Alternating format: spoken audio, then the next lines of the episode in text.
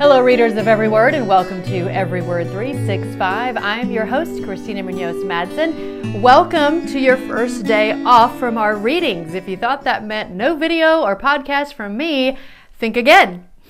So, do you remember when you were a teenager and so excited to get behind the wheel of a vehicle, but before your dad would give you the keys, he sits you down to have the talk with you about safety and responsibility?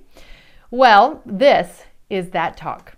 While there is a lot of excitement out there about taking on the challenge of reading through the Bible in 365 days, and that literally makes my heart and soul want to jump for joy, I have to share a dose of reality today. Many of you will struggle struggle to complete this goal.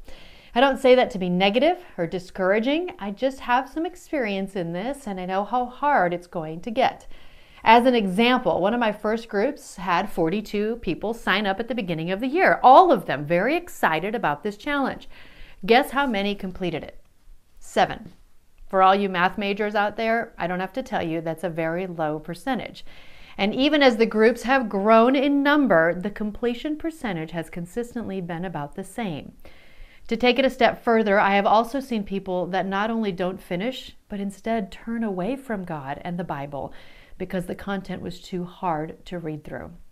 While that really breaks my heart, and I have struggled with not blaming myself and or stopping this study because of that, I don't share that to come across as scary or negative but I want to help you all achieve your goal. And in order to do that, you have to be fully aware about what you're taking on. So that's why I'm doing what I'm doing. Right now, we are reading through a lot of storytelling, and, and to me, that's very enjoyable and easy to read, but that's not always going to be the case. There will be lots of days, even weeks, especially in the summer, when you'll feel like you're reading the same sad poem over and over again. It can almost be depressing. One of the most difficult parts about this task is that we won't even get to the New Testament until October 1st. Yikes. Did you check your Bible? Did you know that? There's a lot, a lot of doom and gloom in the Old Testament, and it's very repetitive, not to mention the murder, rape, incest, and uh, things like that. And typically, the toughest part God's righteous anger and wrath. There's a reason very few people have actually read through the entire Bible.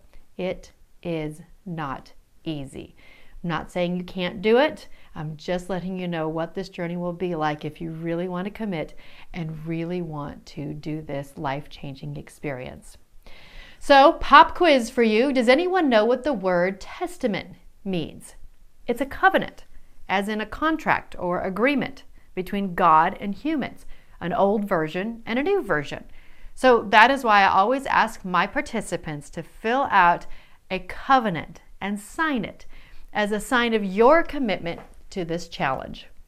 Will anything happen if you choose not to? No. Will you be kicked out of the email group or Facebook group? Of course not. But you got to trust me on this one. I have asked several people why they were successful in this endeavor at the end of the year, and many of them have said it was because they had signed this contract. Their signature represented by their commitment and eh, represented their commitment, and they didn't want to be a failure to that commitment. After all, a person is only as good as his or her word, right? Here's the good news. You can do this. I believe in you and I know that there will and I will be here to help you along every step of the way. Remember, you can do all things through Christ who strengthens you. Where is that verse? It's a well-known one, Philippians 4:13. I know many of you are already doing this, but I cannot stress how important it is. If you know others in this group that are doing this journey, I strongly encourage you to set up your own small group gatherings to further discuss the material that we're reading. I can always join virtually or show up if you happen to be nearby or help answer questions via the Facebook group if you'd like.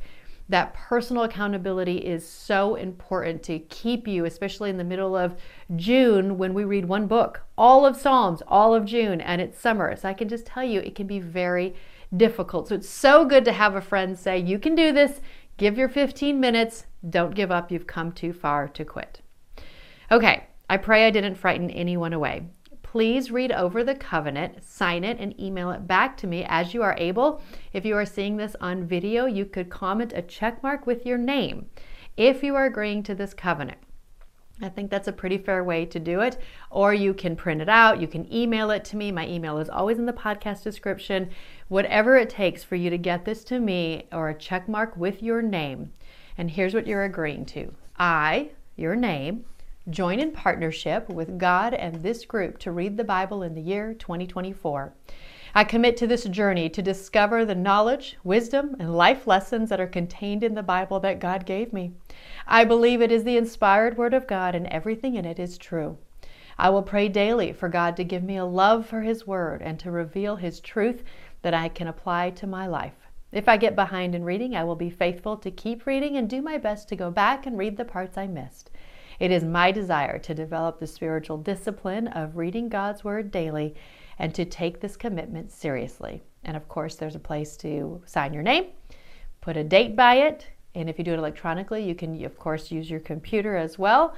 Just find a way, be creative to commit to this and sign this covenant and get it back to me. Enjoy your day off from the readings, your Sabbath, and get ready for an exciting ride. Happy reading!